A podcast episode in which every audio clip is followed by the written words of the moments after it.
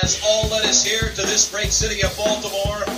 Ladies and gentlemen, from Baltimore, Maryland, uh, let's get ready to Oh, we are. If there's anybody that's a big star in Baltimore, it's you. In Baltimore, whether you like it or not, you better learn to live with it because I'm the best there is. Is tonight as Championship Wrestling returns to Baltimore at the Baltimore Civic Center tonight. And I have picked Baltimore out to be the place where this war is going to come to an end because they got a lot of nice, fine hospitals there. You know it, I know it, and Baltimore is It's the night of champions in Baltimore, Maryland, in the Civic Center.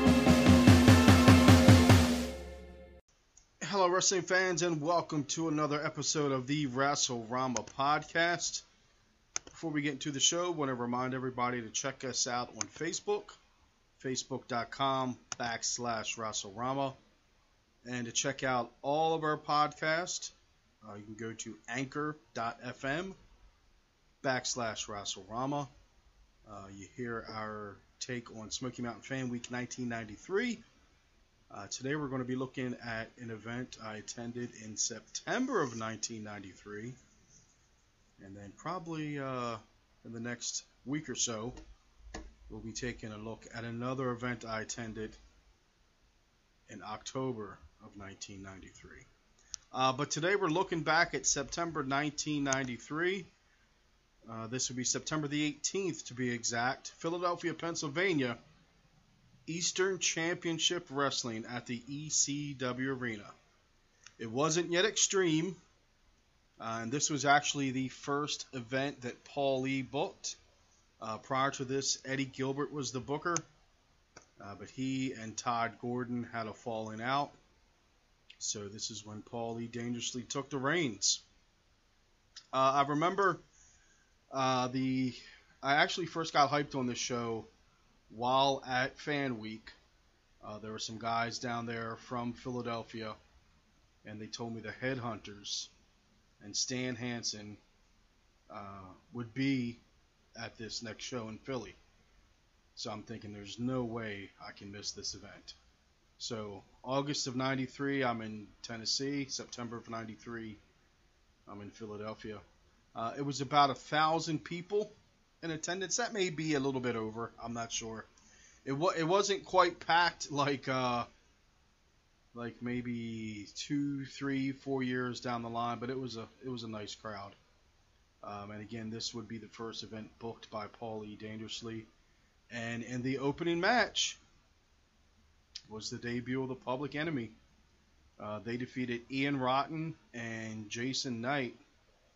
Uh, Ian Rotten, of course, would I believe he and Axl debuted together in October of '93. I'm not looking at results or anything right now, but I believe October of '93 is when him and Axl uh, first teamed up in Philly. And Jason Knight, of course, who just become Jason, the world's most sexiest man. Um, I didn't care for the gimmick. It was funny, it was entertaining, but I didn't really care for it. But again, the Public Enemy defeated Ian Rotten and Jason Knight in the opening match when Public Enemy hit the drive by on Ian Rotten. Next uh, was the match for the Pennsylvania Heavyweight Championship as uh, Tony Stetson defended the title against Tommy Cairo. Uh, Tony Stetson, for those old school Philly fans, uh, was a part of TWA. Um, he had a feud with DC Drake. Uh, I remember those. Uh, who was the promoter back then? Joel Goodhart was the promoter of TWA. We took some bus trips up there. Uh, Christ, TWA, I can remember that was what 30 years ago. Their uh, their motto was "We wrestle, we brawl, we do it all." But anyway, Tony Stetson was part of TWA, and now here in '93, he is defending the Pennsylvania Championship as he defeated Tommy Cairo. Uh, the next match was a mask versus mask match. Super Destroyer won, defeated Super Destroyer 2. That was Uh, AJ Petrucci and Doug Stahl were the Super Destroyers. I met AJ a few times at indie shows. He was a cool guy to talk to. Um, he loved to talk old school wrestling with you. He was, of course, he did uh, enhancement work for WWF in the early '80s. Um, but Tony, uh, AJ Petrucci, and Doug Stahl were the Super Destroyers. Uh, and again, Super Destroyer 1 defeated Super Destroyer 2. Uh, Super Destroyer 1 hit a senton for the win and then unmasked him after the match. The Dark Patriot then attacked Super Destroyer 1 with a chair. Dark Patriot, of course, was Doug Gilbert, who was Eddie Gilbert's brother, who, again, prior to this show was the Booker.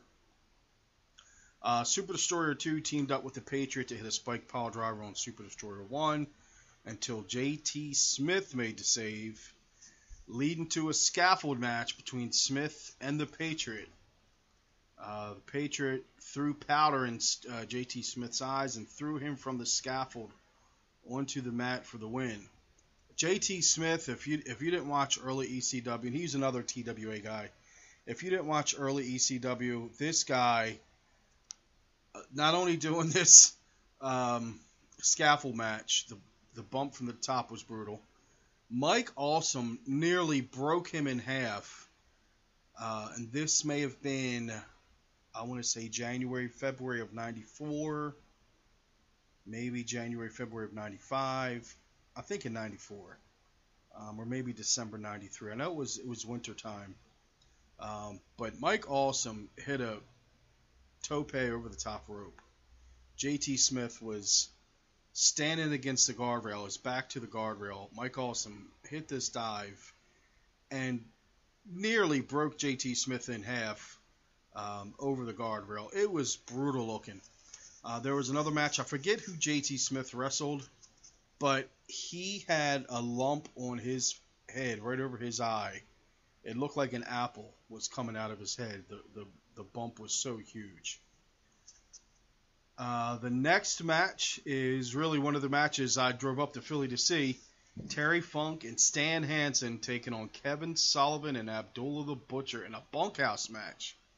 Now think about that. 93, Stan Hansen was still in uh, All Japan. Um, Terry Funk was, you know, around ECW, really trying to help it grow. And of course, we had the Madman, Kevin Sullivan, and Abdullah the Butcher. Uh, Abdullah accidentally hit Sullivan um, as Funk moved out of the way, which allowed Funk to apply a spinning toe hold on Kevin Sullivan until Eddie Gilbert attacked him to cause a disqualification. After the match, Dark Patriot came to the ring and fought with Hansen. The two brawled backstage. Sullivan attacked Abdul the Butcher bunch of wrestlers came out, tried to break it up. Hansen Funk then came back and attacked poor Johnny Hotbody. Um, and I believe this match was actually supposed to be Funk and Hansen against um, Eddie Gilbert and Abdullah. But when they did the changeover, when Gordon gave the booking to Paulie, uh, Eddie Gilbert basically said, "Fuck it, I'm not wrestling, but I'm still."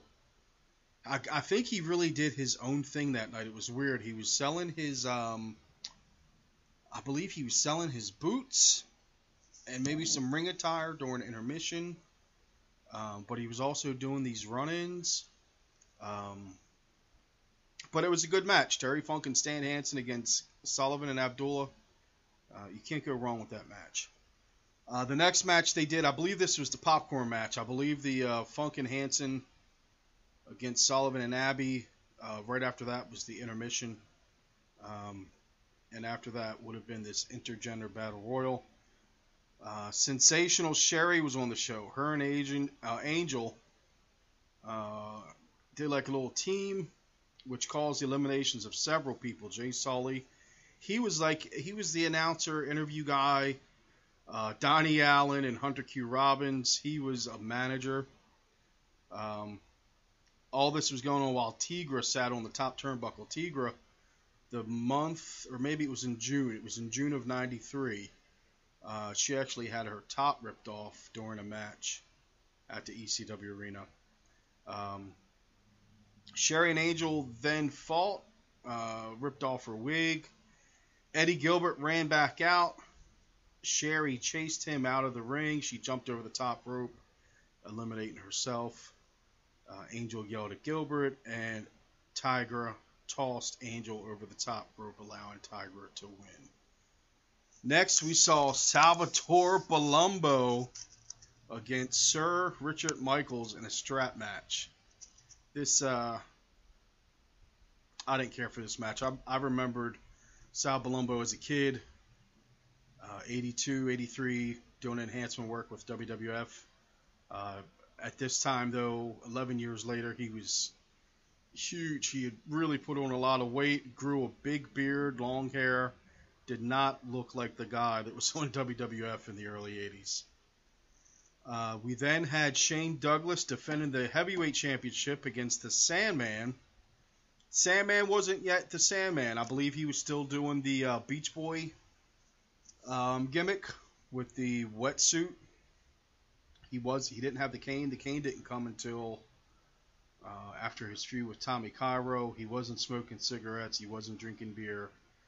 Um, so anyway, Shane Douglas defended the heavyweight title by defeating Sandman. Uh, the referee was knocked out by Shane, allowing his manager Paulie Dangerously to attempt to hit Sandman with the phone. Sandman grabbed dangerously. Douglas got the phone and hit Sandman with it for a near fall. Sandman hit a low blow and a crossbody to Douglas, but Douglas reversed it and got the pin on Sandman to keep the title. And the main event was the other match I drove to Philadelphia to see. Uh, this was it was supposed to be a barbed wire baseball bat match between the Headhunters versus Miguelito Perez and Crash the Terminator. Uh, now this was before Axe on Ian Rotten with the baseball bat. This was before Cactus Jack with the baseball uh, barbed wire baseball bat. This was some hardcore stuff from Japan from the Wing promotion. Um, the Headhunters did crazy matches, um, sheets of glass, barbed wire, um, coffin death matches. Uh, I believe they did stuff with scorpions and piranhas. I remember getting tapes, uh, wing tapes all the time, um, and they would always be in these crazy matches. And if you've never seen the Headhunters, think if Abdullah the Butcher had twin sons that looked exactly like him, and those sons could do moonsaults off the top rope. These guys were huge, um, and yes, they were doing moonsaults off the top rope and doing barbed wire and uh, glass matches, and they were brothers. But anyway, it was supposed to be a baseball bat, uh, excuse me, a barbed wire baseball bat match between the Headhunters and Miguelito Perez and Crash the Terminator. Um, I've heard different stories. Either the Pennsylvania Commission didn't allow the barbed wire, or someone forgot to bring the barbed wire. But either way, this just wound up being a baseball bat match where it was a baseball bat um, and you could use it. Still a, a, a, good hardcore match. I think they definitely tore it up a little bit more due to the lack of the barbed wire. Um, I forget who, but somebody, um, if you've ever watched ECW from the ECW arena, um, the entranceway. Now think if the wrestlers are walking back to the locker room, um, or even if they're coming from the locker room, but you're looking at the locker room. If you look off to the right, there was like that wall there. It was um, it was a wall to the right. You know, you would have like the entranceway, the barricade, then you would have fans, and behind the fans was the wall. Um, but I believe it was one of the headhunters got thrown through the wall, huge hole in the wall. Um, I I may be wrong, but somebody got thrown through the wall, whether it was the headhunters or the headhunters threw somebody through the wall. Um, but uh, the, it was a wild brawl all over the building. Um, and the end of the match, a headhunter hit a moonsault on Crash the Terminator for the win, and Crash the Terminator actually was Hugh Morris. He wound up being Hugh Morris. Um, so all in all, this was a decent show. I mean, it's not a legendary classic ECW event. Um, I guess it was, you know, depending on how you look at it, it was a historic show considering it was Paulie's first match that, excuse me, first show that he booked. It was the debut of the Public Enemy, who of course went on to become the top team in ECW.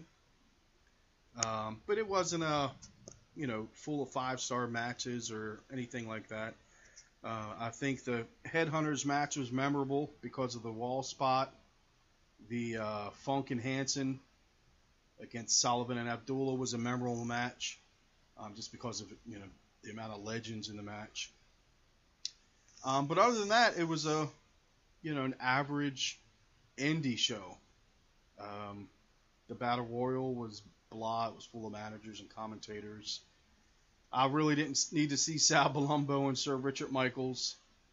Uh, Shane and Sandman definitely wasn't, you know, the way Shane and Sandman would be a year and a half, two years later. I mean, Sandman was never a great worker, but the character definitely helped in his matches. Um, so yeah, I mean, if you see it on DVD or if it's on YouTube, check some of the matches out. But it's not a, you know, on a scale of one to ten, I'd probably give it a five. It was cool to be there, cool memory.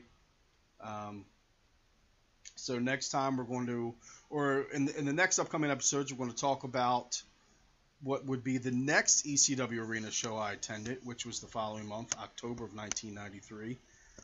And it was actually two shows that weekend October 1st and October 2nd. NWA Bloodfest. That's what they call the weekend. So that uh, we'll do that on an upcoming episode of the Wrestle-Rama podcast. Thanks for tuning in, guys. Uh, if you have any questions, comments, feel free to leave them on our Facebook page, which is facebook.com backslash Wrestle-Rama. Or you can shoot us an email, Wrestle-Rama at gmail.com. And until next time, take care and see ya.